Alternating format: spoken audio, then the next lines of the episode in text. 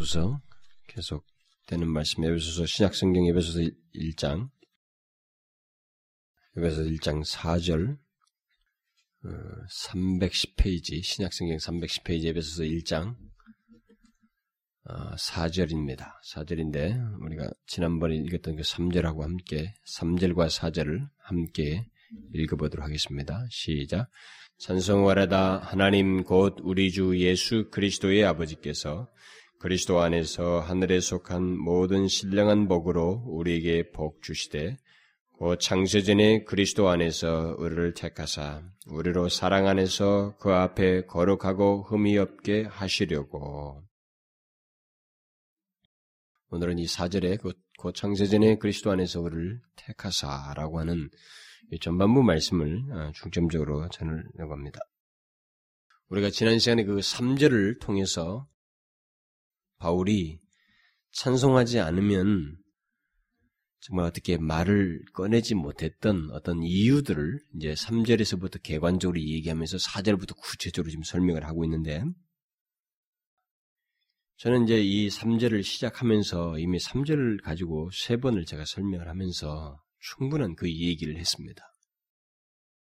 어, 사도 바울이 지금 무엇인가를 말을 하는데 그 말을 하기 앞서서 자기 안에서 그 말을 하도록 하기 위해서 자기가 무엇인가 그, 그것을 이게 생각을 했을 때, 그러니까 그 진리에 대한 확신이 있게 됐을 때, 자기 안에서는 도대체 감출 수 없는 커다란 감격을 가지고 찬송하리로다. 라고 이렇게 말을 하면서 3절에서 언급을 했습니다. 그 내용이 1차적으로는 자기가 받게 된 복이 어떤 것인가라고 하는 그 복에 대한 그 이해 때문이었고, 특별히 이 복은 우리 인간 세계에서 말하는 물질적인 복이 아니고 하늘에 속한 신령한 복이었다. 하늘에 속한 복이었다. 천상적인 것이었다고 하는 것. 그런데 그 천상적인 복이 어떻게 우리 가운데 허락되었는가라고 했을 때 그게 삼위 하나님이 공력하여서 된 것이라고 하는 사실. 그러니까 어쩌면 우리가 인간적인 상식적인 논리를 가지고 말하면 위인을 위해서 허드레한 사람들이 수고를 하고 그를 위해서 봉사를 하고 서빙을 하는 것은 이게 우리 가운데 흔한 통념입니다. 그러니까 누군가 선한 사람, 난 사람을 위해서 못한 사람들이 봉사하고 섬기는 것이 그를 위해서 이렇게 어떤 뭐, 뭘 이렇게 돕고 베풀고 무엇을 이렇게 하는 것이 이게 우리에게 흔히 있는 얘기인데 그런 인간적인 개념이 도무지 허용되지 않는 얘기가 지금 이 3절에서 나오는 것이에요. 바로 잠시 있다가 없어지는 인간. 아주 유한하고 나면서부터 죄를 짓는 사람들이고 그래서 죄를 지었기 때문에 멸망받을 수밖에 없는 것. 그래서 사망을 당하여서 죽고 그 이후로는 영원히 멸망을 받을 수밖에 없는 바로 그 인간을 향해서 성부와 성자와 성령 하나님이 각각의 역할을 맡으셔서 동시에 그 한 영혼의 구원을 위해서 어떤 일을 행하셨다고 하는 사실. 이것을 지금부터 말을 꺼내려고 하는 이 사도 바울에게는 도무지 찬송을 먼저 하지 않냐고는 말을 할 수가 없었다라고 하는 것이죠. 그래서 찬송하려다 라고 하면서 그 말의 서두를 3절에서 언급을 했어요. 이제 우리는 오늘 4절에서부터 그 3절에서 개론적으로 말한 그 복에 대해서 우리에게 허락되는 그 복이 어떠한 복이며 구체적으로 또 그것이 어떻게 우리에게 주어지게 됐는지에 대한 그 내막을 상세하게 살펴보게 되는 것입니다. 4절부터 6절까지가 이제 성부 하나님이고 7절부터 12절까지가 성령 하나님, 성자 하나님, 그 다음에 13절부터 14절까지가 성령 하나님의 역할이 나누어져서 이제 설명이 됩니다. 이제 바울은 이 신비스러운 내막을 4절부터 밝히고, 밝히면서 그 어떤 그 많은 말들을 여기서 막 단어들을 열거를 하는데 제가 이 몇 차례 얘기했잖아요. 이게 지금 한 문장으로 쭉 나오는 거예요. 그러니까 마침표가 제일 14절 끝에서 탁 끊긴단 말이에요. 그런데 이렇게 말을 쭉 한 문장으로 막, 막 감격스럽게 이걸 읊어내는데 그 고백을 하고 막 정말 그 이런 그 내용을 여기다가 토해내고 있는데 이제부터 우리가 살펴야 할 구체적인 이 내용들은 너무나 엄청난 이 얘기들이고 너무나 엄청난 내용들을 담고 있는 거예요. 그러니까 우리가 성경에서 보면은 사실 그 구약 같은 데서 보면은 그냥 아브라함이 어떻게 살고 거기서 어떻게 하나님을 만나서 막 어떤 현실적인 문제 그리고 대적자들이 나타나 가지고 어떻게 거기서 극복하는 문제 이런 문제가 나오는데 이는 어떤 하나의 사건도 아닌 이는 엄청난 내용이 다 여기에 함축되어서 쭉 묘사되고 각 단어마다 그것을 함축해서 지금 묘사가 되고 있어요. 그러니까 너무나도 묵직한 진리들, 마치 깊이 깊이 감추어져 있는 그 진리들을 그 비밀스러운 진리를 막 이게 펼쳐 보이는 듯한 그런 내용들이 이제 여기서 말들이 쭉 언급되고 있습니다. 그럼에도 불구하고 말이죠. 무엇인가 엄청난 진리를 바울이 여기서 감격스럽게 토해내고 있지만 그 펼쳤다고 하지만 그럼에도 불구하고 저 같은 사람은 이것을 그 이 진리의 깊이를 다 헤아릴 수가 없을 것 같아요. 제가 앞으로 이 14절까지 얼마나 더 몇 번을 더 설교할는지는 모르겠습니다만은 글쎄요. 최소한 20번은 넘겠죠. 근데 이것을 어떻게 제가 충분히 설명할 수 있을는지 모르지만 다 헤아릴 수 없어요. 헤아릴 수 없다는 말을 미리 말씀을 드려야 될 것 같아요. 왜냐하면 여기에 기록된 그 단어만을 가지고는 그 묘사된 말들이 내포하는 충분한 의미를 다 헤아릴 수 없는 그런 너무나도 그 신비스러운 내용들, 그 깊은 영적인 내용들이 담겨져 있기 때문에 그렇습니다. 정말 이해하지도 못할 것 같은 내용이 담겨져 있어요. 여기에. 우리는 여기에 묘사된 그 진리를 하나씩 하나씩 제가 그 구체적으로 이게 왜냐면 너무 중요한 결의들이기 때문에 그것을 제가 살펴보겠고 설명을 하게 되겠습니다만은 우리가 좀 더 그나마 그걸 하나씩 하나씩 깨달아 가겠습니다만은 사실 제가 충분히 설명을 하지 못하지만 우리는 어느 기본적인 내용이라도 우리가 여기서 깨닫게 되면 이 깨달은 깊이에 따라서 우리 가운데 생겨나는 반응은 저는 한 가지라고 생각이 돼요. 그건 뭐냐면 바울처럼 경배코자 하는 마음이에요. 찬성코자 하는 마음입니다. 음? 여기서 이 진리를 깊이 깨달으면 깨달을수록 우리 가운데 생길 수 있는 반응은 다른 반응일 수가 없어요. 바울처럼 찬송부터 하지 않으면 못 견디는 그런 경배의 마음, 찬송의 마음 외에 그런 다른 반응이 사실 여기서 일어날 수 없을 만큼 그 깊이 있는 내용들이 이제 사절부터 언급되고 있습니다. 그러면 바울이 여기서 그 어떤 한 사람이 어떤 한 사람이 그리스도인이 되는데 거기에 인, 거기에 행해지는 최초의 일이 무엇인가라는 문제를 이제 사절부터 시작합니다. 뭐냐면 A라는 사람이 그리스도인이 됐다고 했습니다. 그러면 A라는 사람이 그리스도인이 되는데 그 과정의 최초의 일이 무엇이냐라는 얘기를 오늘 사절에서 얘기하는 겁니다. 하늘에 속한 신령한 복을 받고 그리스도인이 되도록 하였던 그 최초의 일은 우리는 어쩌면 예수 그리스도를 떠올릴 수도 있습니다. 예수 그리스도께서 우리를 위해서 행하신 그 구원의 사역, 십자가의 사역, 그 구속의 사역을 먼저 떠올릴지도 모릅니다. 그러나 바울은 우리가 그리스도인이 된 최초의 일로서 예수의 그리스도를 언급하고 있지 않습니다. 더욱이 여러분과 제가 예수 그리스도를 구주로 영접한다고 하면서 고백했던 것을 예수를 믿게 된 최초의 시점으로 말하고 있지 않습니다. 우리의 어떤 그 신앙의 반응을 여기서 제일 먼저 얘기하고 있지 않아요. 오히려 바울은 한 사람이 그리스도인 된 최초의 일은 바로 하나님 아버지의 마음으로부터 나온 선택이었다고 하는 놀라운 진리를 여기서 처음 얘기합니다. 우리가 지금 하나님을 아바 아버지라 부르며 신령한 복락을 누리고 있는 것은 제일 먼저 하나님 아버지께서 현재 이런 복락을 누리도록 우리를 선택하셨기 때문이라고 하는 이 영광스러운 진리를 여기서 말해주고 있어요. 하나님 아버지께서 하신 일이 먼저라는 겁니다. 예수 그리스도께서 하신 일도 아니고 하나님 아버지께서 먼저 우리를 향해서 어떠한 일을 행하셨다는 것입니다. 하나님 곧 우리 주 예수 그리스도의 아버지께서 곧 창세전에 그리스도 안에서 우리를 택하사 바로 이 아버지의 선택이 먼저 있었기 때문에 우리가 현재 이런 신령한 복을 알며 하늘에 속한 복을 가지고 다시 말하면 그 구원의 복을 우리가 받고 이렇게 그리스도인으로서 서게 되었다는 것입니다. 그러니까 바울은 우리 그리스도인이 누리는 모든 복의 시작은 하나님 아버지라고 하는 이 분명한 진리를 얘기하는 겁니다. 제가 이 부분을 1절에서 설명하면서 조금 얘기를 했어요. 1, 2절을 설명하면서 그걸 조금 설명을 했습니다만은 다시 구체적으로 말하면서 바울이 이것을 밝히고 있다는 사실을 잊지 말아야 됩니다. 하나님 아버지께서 저와 여러분에게 있는 누리고 있는 현재가 있도록 하기 위해서 제일 먼저 일을 행하셨습니다. 그래서 우리가 항상 하나님 아버지를 먼저 찾는 것은 하늘에 계신 아버지요라고 하나님 아버지를 찾는 것은 예수님께서 그렇게 가르친 것은 굉장히 이유가 있어요, 항상.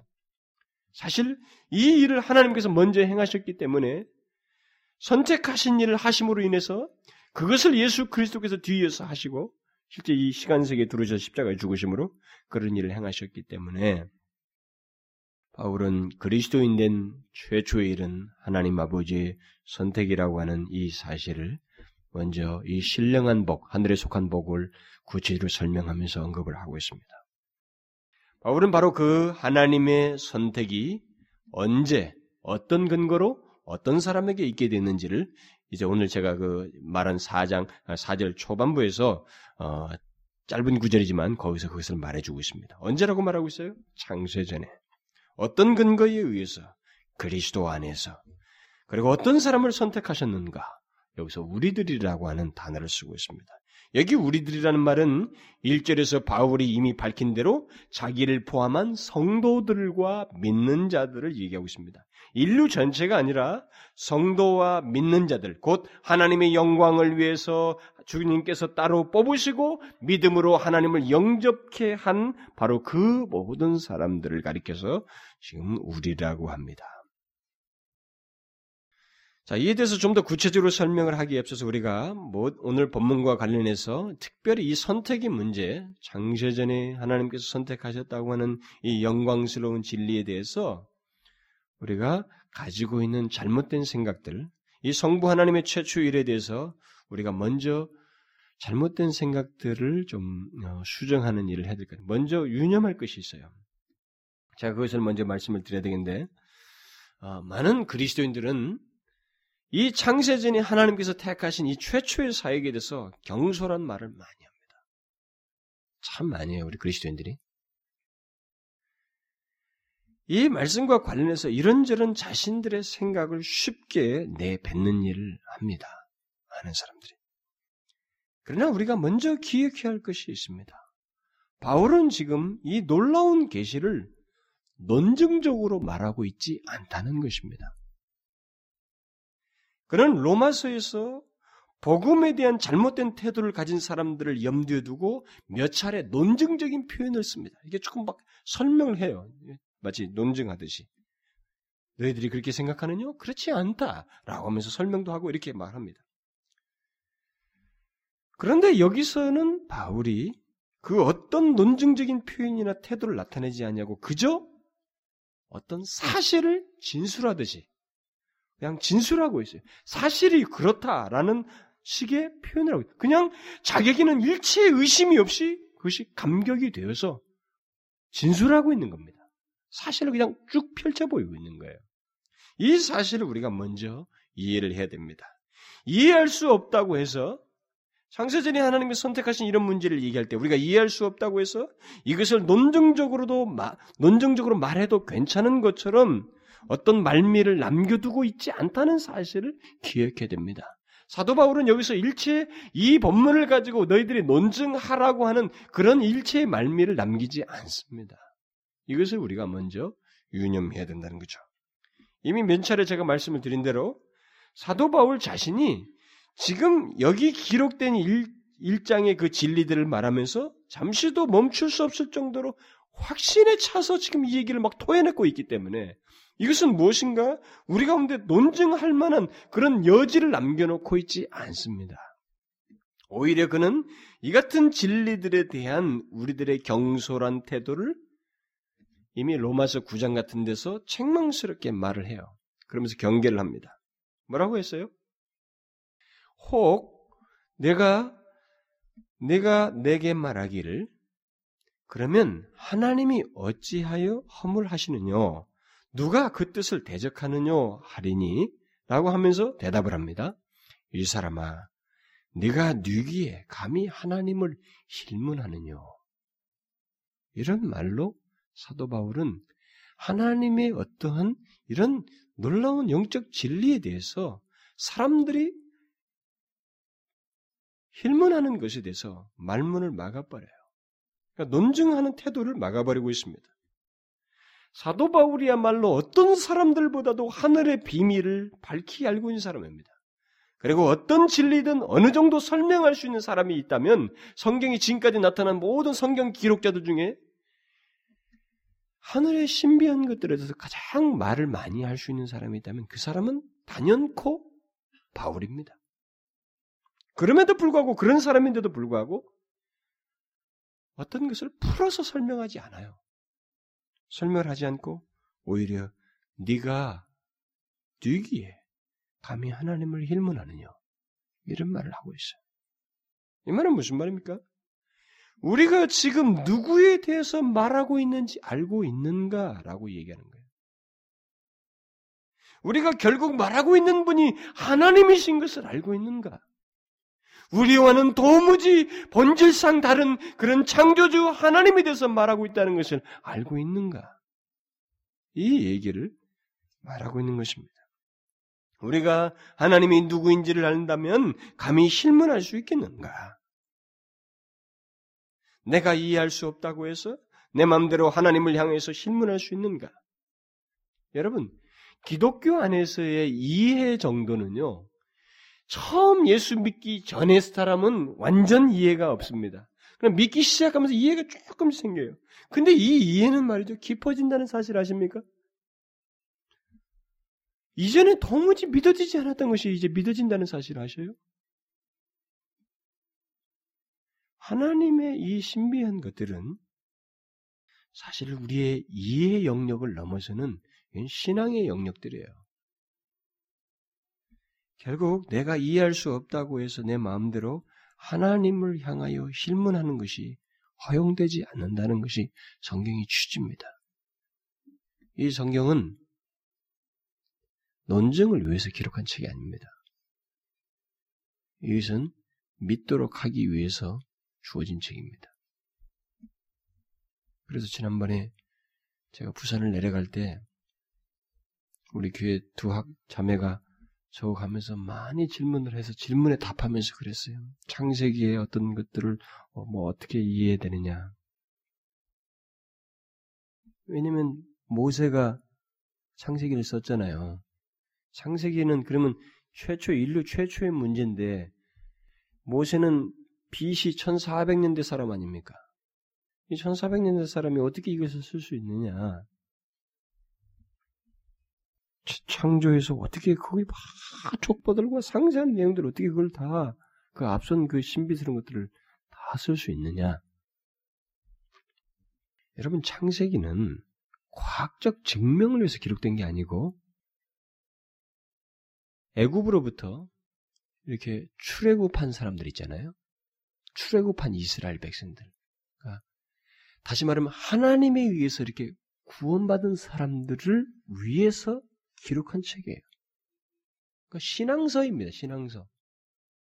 그러니까 출애굽하지 않은 사람은 창세기를 받을 수가 없어요. 아예. 그 사람들을 위해서 준 것이기 때문에 창세기는 출애굽 다시 말하면 하나님이어서 이렇게 애굽에서 건지움 받듯이 구원받은 사람이 아니면 창세기에 대한 진리를 받을 수도 없고 이해할 수도 없는 책입니다.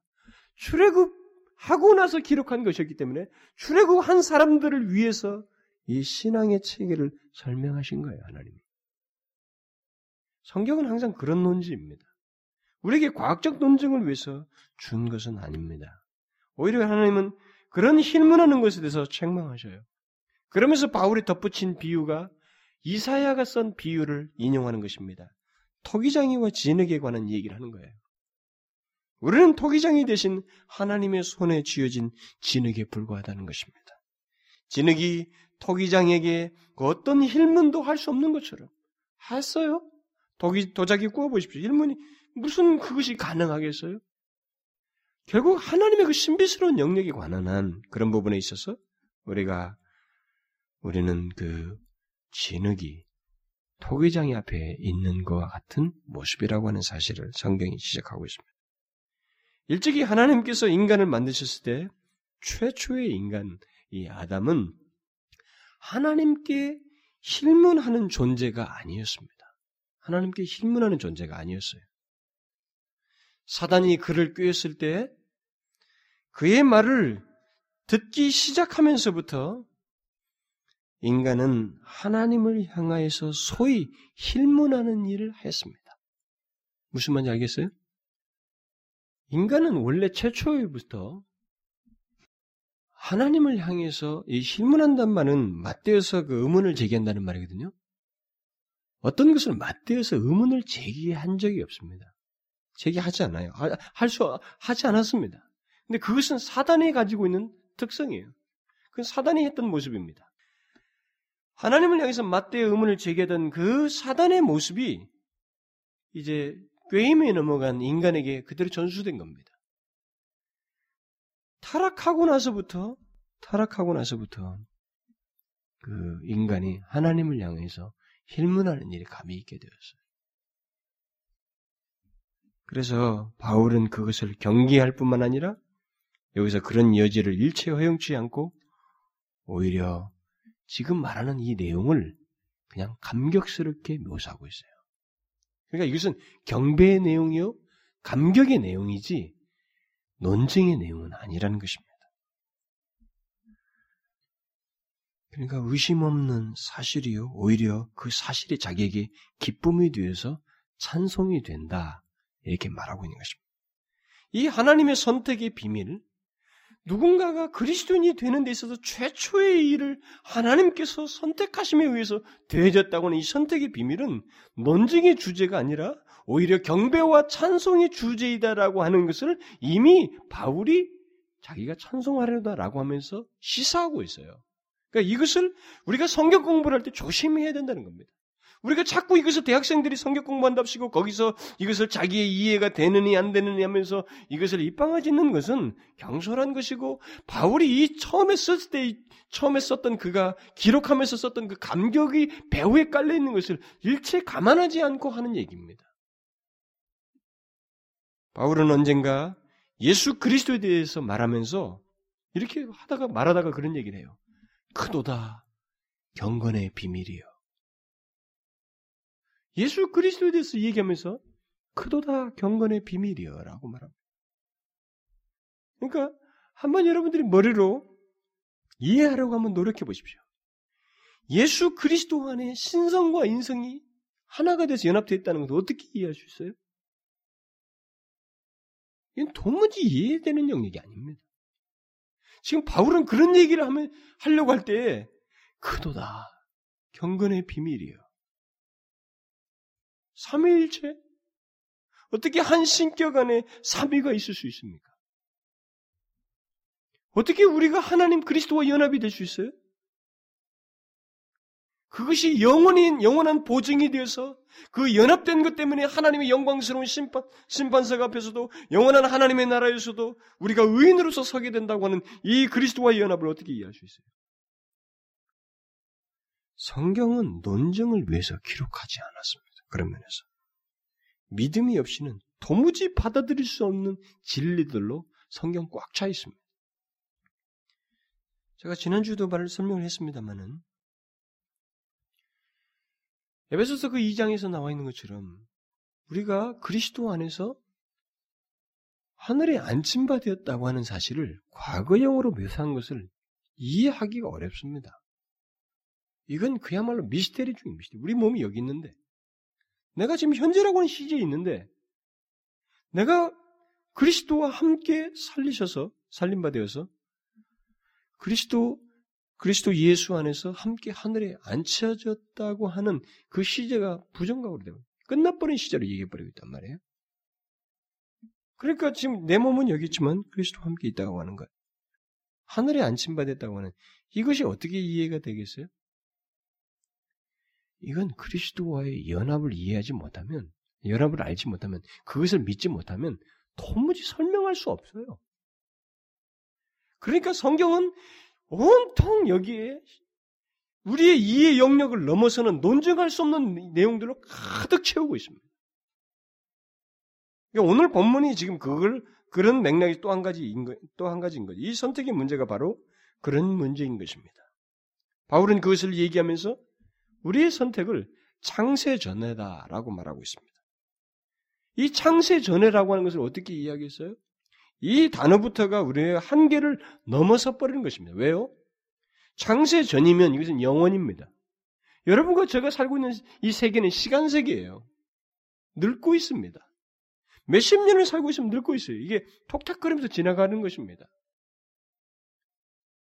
우리의 경험의, 경험은 온통 이 시, 시간 세계에서 경험입니다. 그런데 이 시간 세계 이전에 우리를 향한 선택이 있었다는 거예요. 이, 이 시간 세계에서 경험하는 게 고작 전부인데 우리를 향한 선택이 창세전에 있었다고 하는 이것을 어떻게 도대체 믿겠어요? 아니, 이거, 아니, 이것을 어떻게 우리가 다 헤아려서 머리로 논증적으로 이해할 수 있겠습니까? 안 되는 거예요. 지금 바울은 그냥 감탄하고 있어요. 그냥 찬송하고 있습니다. 그냥 고백하고 있는 거예요. 진술하고 있습니다. 사실을 그냥 말하지 않을 수 없어서 그냥 고백하고 있는 거예요. 그러니까 우리는 성경에서 취할 태도 중에 하나가 어떤 것을 내 이해 기준에 맞추려고 해서는 안 된다고 하는 것입니다. 주님은 사람이 거듭나는 문제를 얘기하면서 바람의 비유를 얘기해요. 바람이 임의로 불지 않는가. 그러면서 한마디로 신비스럽다는 겁니다. 이건 논증적으로 설명할 수 없다는 거예요. 한 사람이 거듭나는데 그렇게 묘사하기 어렵다라는 것입니다. 그러니까 그것과 맞물려 있는 이런 선택에 대해서 우리는 바울이 여기서 취한 태도보다 앞서는 지나치게 진도를 나가는 태도를 취해서는 안 된다는 것입니다.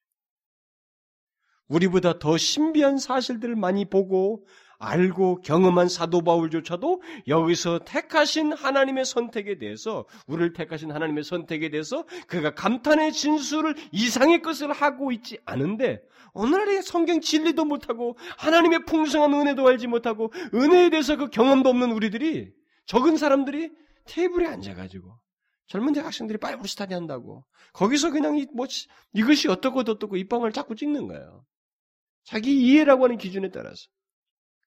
그것은 이 문맥을 이해하지, 처음에 이 성경 기록될 때 바울의 상태를 이해하지 못하는 것이고, 하나님, 이런 말씀을 주신 하나님에 대한 태도가 잘못되어 있는 거예요. 우리는 바울의 태도 이상을 넘어서서는 안 됩니다. 우리도 바울처럼 이런 선택의 문제를 어, 얘기하는 데 있어서 감격 이상, 찬송 이상, 경배 이상의 태도를 취해서는 안 된다는 것이죠. 특별히 이 창세전에 선택했다는 이 문제를 얘기하면서 어, 오해되는 게 뭡니까? 사람들이 많이 그냥 그 성경 공부에서 그 거론하는 문제가 뭡니까? 사람 구원하는 문제, 다시 말해 전도하는 문제 이걸 많이 얘기하는.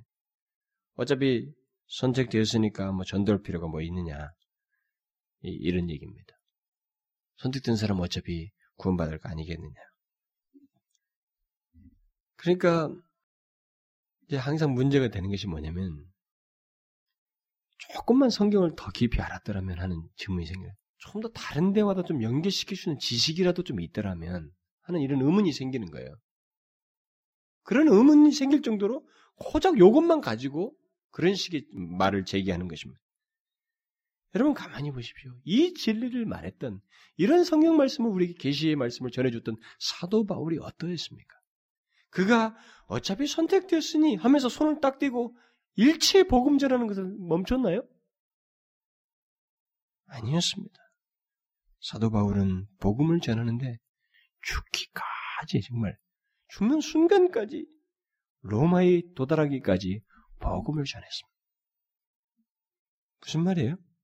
하나님은 복음을 전하고 말씀을 전하는 것을 방편으로 해서 그의 백성들을 불러내시기로 작정하신 것입니다.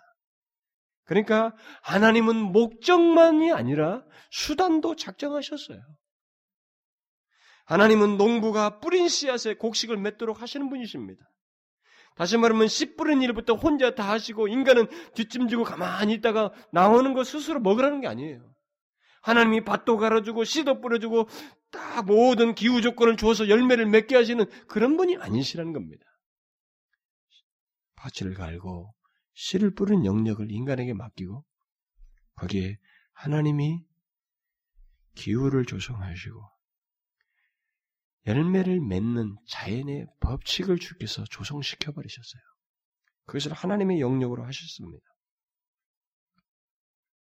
그러니까 하나님은 우리와 함께 일하시는 분이셔요.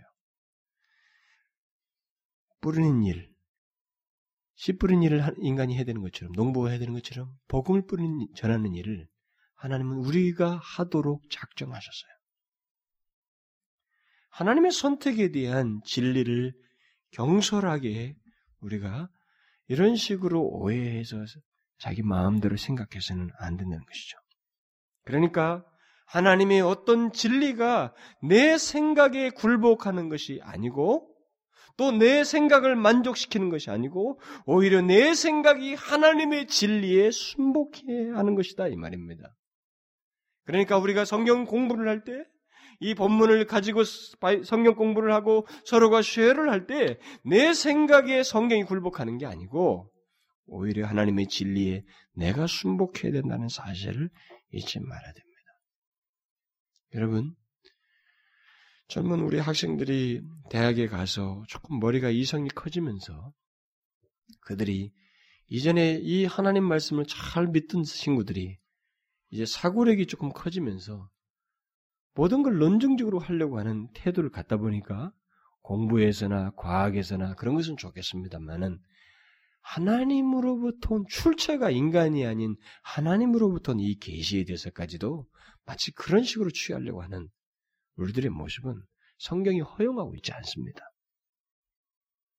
내 생각이 맞지 않다고 그래서 이것을 갖다 마치 내 생각에다 뜯어 고쳐서 집어넣으려고 하는 이런 태도를 성경은 허용하고 있지 않아요. 그것은 우리가 너무나도 오만하고 방지한 태도인 것입니다. 이 하나님의 선택의 교를 두고 우리가 서투른 일을 하게 될 때 사단이 가만히 있지 않습니다. 사단은 우리의 신앙의 근본부터 뒤흔드는 일을 합니다. 왜냐하면 이 선택의 교리에서 또 뒤흔들리면 의문을 갖기 시작하고 혼돈을 갖기 시작하면 우리의 신앙에 있어서 막 꼬여요. 뒤흔들어 버립니다. 이 사단이 하는 일이에요. 그렇기 때문에 우리는 이 바울의 태도를 본받아야 됩니다. 하나님의 진리가, 여기 있는 진리가 우리의 이해를 만족시켜 줄 수 있을 만큼 설명거리를 제공하고 있지 않다는 것입니다. 단지 우리는 바울처럼 하나님에 대한 더 깊은 경배와 찬송을 위해서 그가 덧붙이고 있는 이 말씀을 살펴야지 나의 이해를 위해서 이 본문을 살펴서는 안 된다는 것입니다. 오늘 본문에서 특별히 사절 상반절에서 선택을 설명하는 두 가지 말이 나오는데 하나는 창세전에 그리고 그리스도 안에서라는 창세전에 선택하시고 택하시고 그리스도 안에서 택했다고 하는 이 두 가지 말이에요. 하나님께서 자기 백성들을 선택하신 것은 창세전에 그리스도 안에서 이루어졌다는 놀라운 진술이 여기에 나오고 있습니다. 이 하나님의 선택은 영원 속에서 일어났습니다. 시간은 우리가 말 지금 우리가 지금 살고 있는 이 시간 세계는 하나님의 창조와 함께 있게 된 것입니다. 그런데 우리를 선택하는 일은 시간 세계 이전에 있게 됐다는 것이에요. 영혼에서. 그러니까 우리가 이 시간 세계 속에서 현재 경험하는 축복은 시간 세계 속에서가 아니라 영혼 가운데서 계획된 하나님의 은혜에 의한 것이라는 겁니다. 자, 제가 3절을 얘기하면서 바울이 감격을 계속 강조했어요. 만일 이 진리가 내게 해당됐다는 사실에 대한 믿음이 분명하다면 바울은 이런 말을 하면서 그렇게도록 감격스러워했던 그 모습이 사실 그만의 얘기가 아니에요. 우리에게도 얼마든지 생길 수 있다는 얘기죠. 여러분과 제가 지금 현재 누리게 되는, 현재 경험하는 이 축복이 영원 가운데서 계획된 하나님의 은혜에 의한 것이라는 것. 영원 가운데서 계획된 것을 우리가 현재 이 시간 세계 속에서 경험하고 확인하고 누리고 있는 것입니다. 이 사실 외에 저는 이 신비스러운 일을 이 신비스러운 여기 기록된 이 말이 담고 있는 그 내용의 전말을 설명할 수가 없어요. 여러분들은 더 설명을 통해서 이해를 하고 싶을지 모르겠는데 그 이상 제가 설명할 수 없습니다. 저는 할 수가 없어요. 여기 정확히 알지 못하기 때문에 이 부분에 대해서 제가 어떤 상상의 날개를 펼 수가 없어요. 이것은 제 영역의 한계이고, 왜냐하면 시간 세계 속에서 제가 살아봤거든요. 영혼을 모릅니다. 저는 아직 영혼을 경험해 보지도 못했고, 영혼 속에서 하나님이 행하셨다고 하는 이 일에 그 내막을 본 적도 없습니다. 바울은 이것이 그에게 확신의 진리로 왔어요. 신앙의 깊은 세, 신앙의 영역 안에서 이것이 수납되었습니다. 그렇기 때문에 그는 그렇게 감격했던 것입니다. 그러니까 제가 말하는 것은 그 이상의 것을 여기서 말할 수가 없다는 거죠. 창세전에 영혼 세계 속에서 나를 선택했는데 그걸 내가 현재 확인하고 있다는 것입니다. 그러니까 이 말이 담고 있는 것은 여러분과 제가 이 시기에 태어난 것조차도 하나님의 섭리라는 거죠. 선택과 관련되어 있다는 거죠. 근데 말이죠. 우리가 한 가지 생각해야 될 것은 우리는 이, 이런 사절 말씀을 보면서 우리는 아, 막 어려워해요. 응? 아, 더좀 이해하기가 어렵다. 우리는 이것을 어려워하는데 바울은 본문에서 그런 어려움을 하나도 인상을 남겨놓고 있지 않습니다. 그러니까 이것을 우리가 이해해야 된다는 거죠. 바울은 어렵다는 인상을 하나도 안 남기고 있는데 우리가 자꾸 어렵다고 하는 거예요. 이건 무슨 말입니까? 우리가 고집을 부리고 있는 거예요. 그리고 믿지 않으려고 하는 것입니다. 그리고 이 사실에 대해서 감격의 반응을 안 하려고 하는 거예요. 바울은 데살로니가 후서 2장에서도 이 택하심을 이야기하면서도 그렇게도 어떤 설명이 필요한 그 어려움 같은 것을 거기서도 그 어떤 설명이 필요한 어려움 같은 말하기는 커녕 그냥 감사의 표현을 해버리고 말아요. 그러니까 어떻게 보면 우리 식으로 말하면 창세전에 나를 선택하다니 이런 말을 하면 어려움을 좀 겪은 표시를 내야 되는데 그런 걸 하나도 안 나타내요. 그러면서 말하기를 주의 사랑하는 형제들아 우리가 항상 하나님께 감사할 것은 하나님이 처음부터 너희를 택하사 구원을 얻게 하시니 어려움이 없이 그냥 이해해버려요. 단지 택하심을 얘기하면서 그저 감사를 말하고 있습니다. 저 또한 이 바울처럼 본문을 설명하기보다는 그 선택하심을 인하여서 나를 선택하신 그 비밀스러운 사실을 인하여서 그저 감사하고 찬송하고 싶은 마음밖에 없어요. 언젠가는 이런 것이 의문이 되고 조금 어렵게 여기는 일이 있었는지 모르겠습니다. 그러나 이미 그 시기는 지났고 그런 것이 나에게는 하등의 도움도 되지 않았고 저는 이 사실이 바울처럼 감격과 경배의 내용이지 뭐 어려움을 나타낼 내용은 아니라는 것입니다. 분명한 것은 여러분과 제가 현재 경험하고 있을 뿐이에요. 현재 확인하고 있을 뿐입니다. 그러나 그 사실은 영혼에 있었어요. 영혼 가운데서 하나님의 마음으로부터 나오는 선택이 있었다는 사실입니다. 이걸 어떻게 해야 되겠어요? 지금 모양새는 비슷해 보이지만 육신의 껍데기를 입고 이 땅에 태어났지만 뭐 여기 교회 안에 앉아 있지만 교회 밖에도 우리와 비슷하게 생긴 사람이 수도 없이 많은데 그런데 저와 여러분을 택한 것에 대해서 그 일이 영혼 가운데서 있었다고 하는 사실. 그래서 내가 이 땅에 구원받을 자로 하나님의 빛을 나타내고 하나님의 영광을 나타내는 구별된 자로 이 세상에 균형을 이루고 계속 하나님을 전, 전달하는 몇 사람의 사람으로 존재케 하셨다고 하는 이 사실을 우리가 어떻게 설명하겠어요? 이건 엄청난 신비예요. 이 시간 속에 속에서 경험하게 되는 것, 영혼 속에서 계획된 것이 이 시간 속에서 경험되는 것을 우리가 어떻게 그것을 확인하며 어떻게 그것을 믿어야 됩니까? 라는 이 문제에 대해서는 설명하거나 논쟁거리는 되지 않습니다. 오히려 바울처럼 그렇게 하신 하나님께 감사와 찬송을 돌릴 뿐입니다. 저는 이 부분에 대해서 여러분들이 저에게 어떤 화살을 돌려도 저는 이 말밖에 못할 것 같아요. 왜냐하면 바울이 여기서 하나도 어려움을 안 나타내고 있기 때문에 그렇습니다. 그런데 저는요 놀랍게 이단들이 많은 말을 놓는 걸 봤어요. 이런 것은 이런 얘기를 마치 자기가 뭐 신비스러운 것을 아는 것처럼 막이 설명과를 많이 붙이는 걸 봐요. 그것은 여러분 서툴어서 하는 소리입니다. 이 진리의 계시를 모르기 때문에 그래요. 그래서 말이죠. 놀랍게도 이 머리가 논증적이고 그나마 조금 이게 자기 머리를 신뢰하는 서울대 학생들이 이런 진리를 비비 꼬아서 설명해 놓은 문선명의 원리 강론에 제일 많이 빠졌던 거 아십니까? 아이러니컬하잖아요. 왜 그래요? 바울처럼 어려움이 없어야 되는데 어려움을 스스로 만드는 거예요. 내 머리에 기준자를 두고 내 머리가 만족이 안 된다고 하면서 불평을 얘기하면서 이 본문을 한번 답을 내보고 싶어 하는 겁니다. 어떻게 영원전에 나를 선택하는 일이 있어서 그걸 내가 현재 경험한단 말인가? 이 과정을 설명을 해보고 싶어 하는 거예요. 그러니까 거기에 좀 설명거를 내놓은 문선명이나 이런 사람들에 대해서 그나마 자기 이성을 소중, 존중히 여기는 사람들은 싹 빠져버린 겁니다. 웃기잖아요? 저는 이렇게밖에 말 못하겠어요. 장세전에 선택이 이루어졌다는 사실.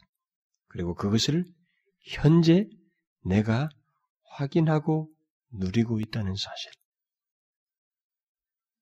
그런데 이것은 하나님의 위에서 주어진 신령한 복, 하늘에 속한 복이요. 너무도 기이한 천상적인 복이라는 것. 이 세상에서는 가져올 수도 모방할 수도 만들 수도 없는 하늘에 속한 복이라는 것. 그것을 내가 얻게 되었다는 것. 그 이상 말을 못하겠어요. 제가 가진 이 머리로서는 그 이상 형용할 수 없습니다.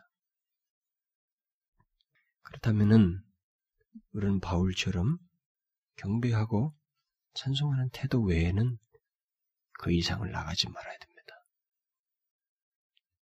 그런데 그 창세전의 선택을 오늘 본문은 그리스도 안에서다라는 말을 하고 있습니다. 그리스도 안에서 택하셨다는 겁니다. 창세전에 택하신 것을 얘기하면서 그것을 그리스도 안에서 택했다. 이렇게 말을 하고 있어요. 우리가 이 말이 결국 주는 뉘앙스는 뭐냐면 우리가 자격이 있어서 또 남들보다 좀 더 거룩하여서 선택된 것이 아니고 우리가 나기 전의 얘기이기 때문에 우리에게 각 사람에게 어떤 자격과 능력과 각 사람의 어떤 무엇이 있어서 된 게 아니라는 거죠. 그것은 오직 그리스도 안에서 하나님의 거룩하심을 충족시킬 수 있는 예수 그리스도 안에서 있게 된 선택이라는 것입니다. 그래서 칼빈 선생이 이렇게 말했어요. 만일 우리가 그리스도 안에서 선택되었다면 그 선택은 우리 영역 밖입니다. 이것은 받을 자격이 있어서 주어진 것이 아니라 하나님 아버지께서 우리를 그리스도의 몸에 접붙여, 접붙이셨기 때문입니다.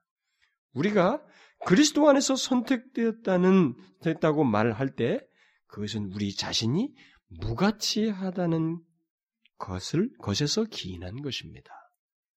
그러니까 그리스도 안에서 선택됐다고 할 때 우리에게서는 전혀 가치가 없는데 자격이 없는데 오직 그리스도 안에서 그의 그 거룩히 하시는 십자가의 그 공로 안에서 깨끗게 하심 안에서 선택된 것이다.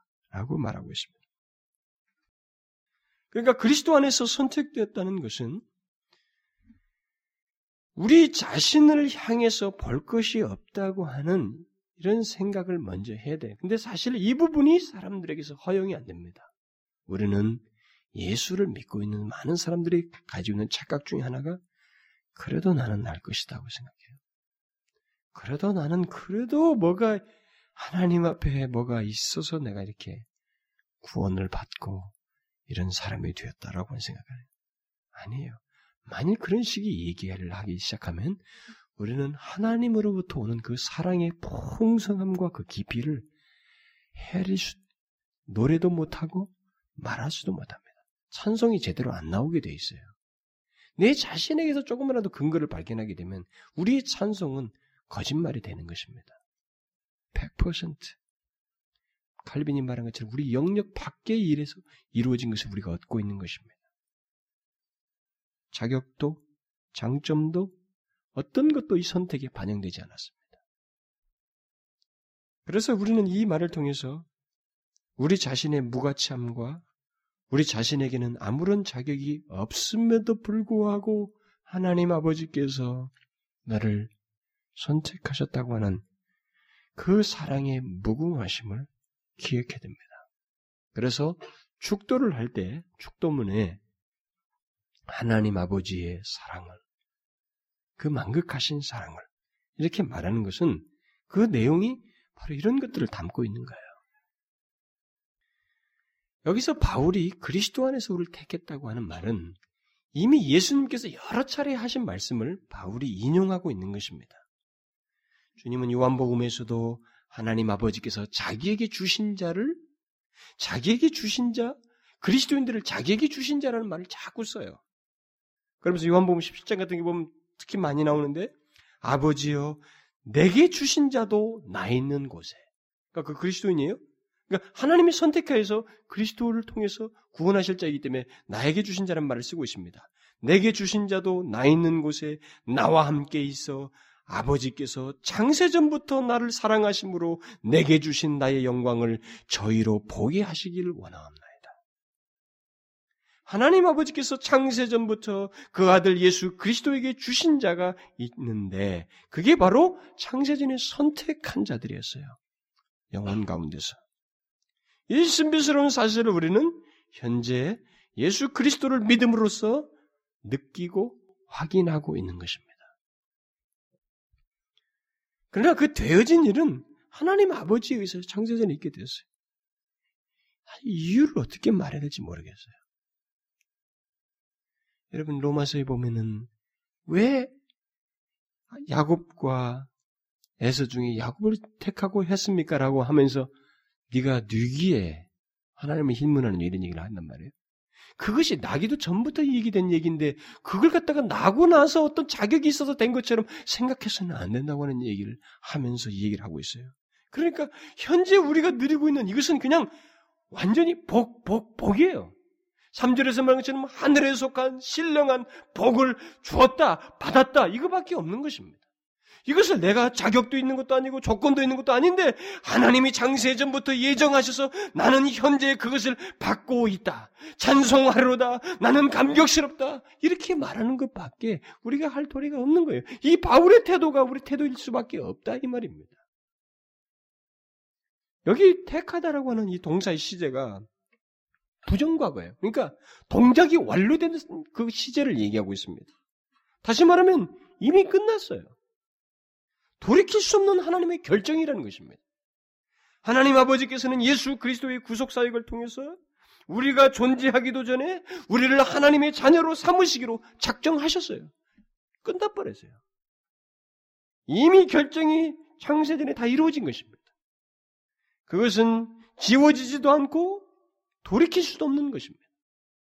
이 사실을 알게 될 때 우리는 다시 한번 이 바울과 같은 감격을 하게 되는 것입니다. 저는 언젠가도 여러분들에게 이 얘기를 했습니다만 또 다음 시간에 다시 이 얘기할 것입니다. 뭐냐면, 응, 이미 끝났고 돌이킬 수 없는 것이라면 어차피 구원받을 것이네. 아무렇게나 살아도 되겠구만. 이런 정도 죄는 용서하시겠지. 라고 하면서 죄에 대한 허용적인 태도를 스스로 여러분이 내놓는다면 여러분은 선택을 부정하는 것입니다. 왜냐고요? 사절 후반부에 보면 선택하셔서 어떻게 해요? 그 앞에 거룩하고 흠이 없게 하시려고. 하나님의 선택은 이 거룩으로 연결되게 되어 있습니다. 하나님이 선택하신 자에게는 거룩한 삶이라고 하는 것이 반드시 수반하게 돼 있다라고 하는 것입니다. 그러니까 나는 선택받았으니 이렇게 저렇게 살아도 된다고 하면서 자기를 죄에 방치하는 것은 스스로 하나님의 선택을 부인하는 그런 모습을 갖는 거라 이 말이에요. 이 법문을 오해해서는 안 됩니다. 그러나 놀라운 사실은 일단 그것은 다음 주에 얘기하겠습니다만은 놀라운 사실은 돌이킬 수 없는 선택을 하나님께서 결정을 이미 하셨다는 것입니다. 그 결정이 우리가 조선시대 태어나지도 않고 이 시대에 태어나서 복음을 듣게 되었다는 사실입니다. 그래서 내가 하나님을 아바부지라 부른다는 거예요. 하나님을 아바부지라 부를 수 있어요? 한번 시켜보십시오. 미 전도 종족을 가보십시오. 복음이 처음 들어왔을 때 우리 조상들에게 한번 시켜봤다고 생각해 보십시오. 그건 불가능합니다. 하나님의 선택이 아니면 그렇게 말하지 못합니다. 안 나와요. 왜 바울이 감격했겠어요? 왜 이렇게 기뻐서 어찌할 줄 모르며 이 문장을 한 문장으로 확 쏟아놓았겠습니까? 이런 사실이 마치 퍼즐처럼 모든 내용이 지금 언급되면서 자기한테는 도저히 미칠 것 같은 감격을 불러일으켰던 것입니다. 무슨 말인지 아시겠어요? 돌이킬 수 없는 하나님의 결정, 영원 가운데서 행하신 선택이 현재 우리가 지금 누리고 있고 확인하고 있습니다. 어떻게 해요? 바울처럼 찬송하려다. 오, 하나님이여. 이 고백이 나올 수밖에 없는 것입니다. 이 하나님의 선택을 찬양하십시오. 이 하나님의 선택을 기뻐하시고 이것을 인하여 주의 이름을 부르란 말이죠. 주의 이름을 전하라는 것입니다. 그 일이 내게 있다고 하는 이 사실을 인하여서 기뻐해야 된다는 것이죠. 그리고 방종이 허용되지 않도록 해야 됩니다. 오히려 거룩입니다. 거룩한 삶이에요. 기도합시다. 하나님의 은혜가 크고 크옵나이다. 왜냐하면 우리는 생각도 할 수 없는 일을 주께서 행하셨기 때문에 그렇습니다. 우리는 다 헤아릴 수가 없습니다. 그저 우리는 받았을 뿐이고 그 받은 것이 경이롭고 놀라울 뿐입니다. 그것은 하늘로부터 온 것이며 하나님의 예정 이미 선택에 의해서 주어진 것인데 우리는 그저 그것을 받았을 뿐입니다.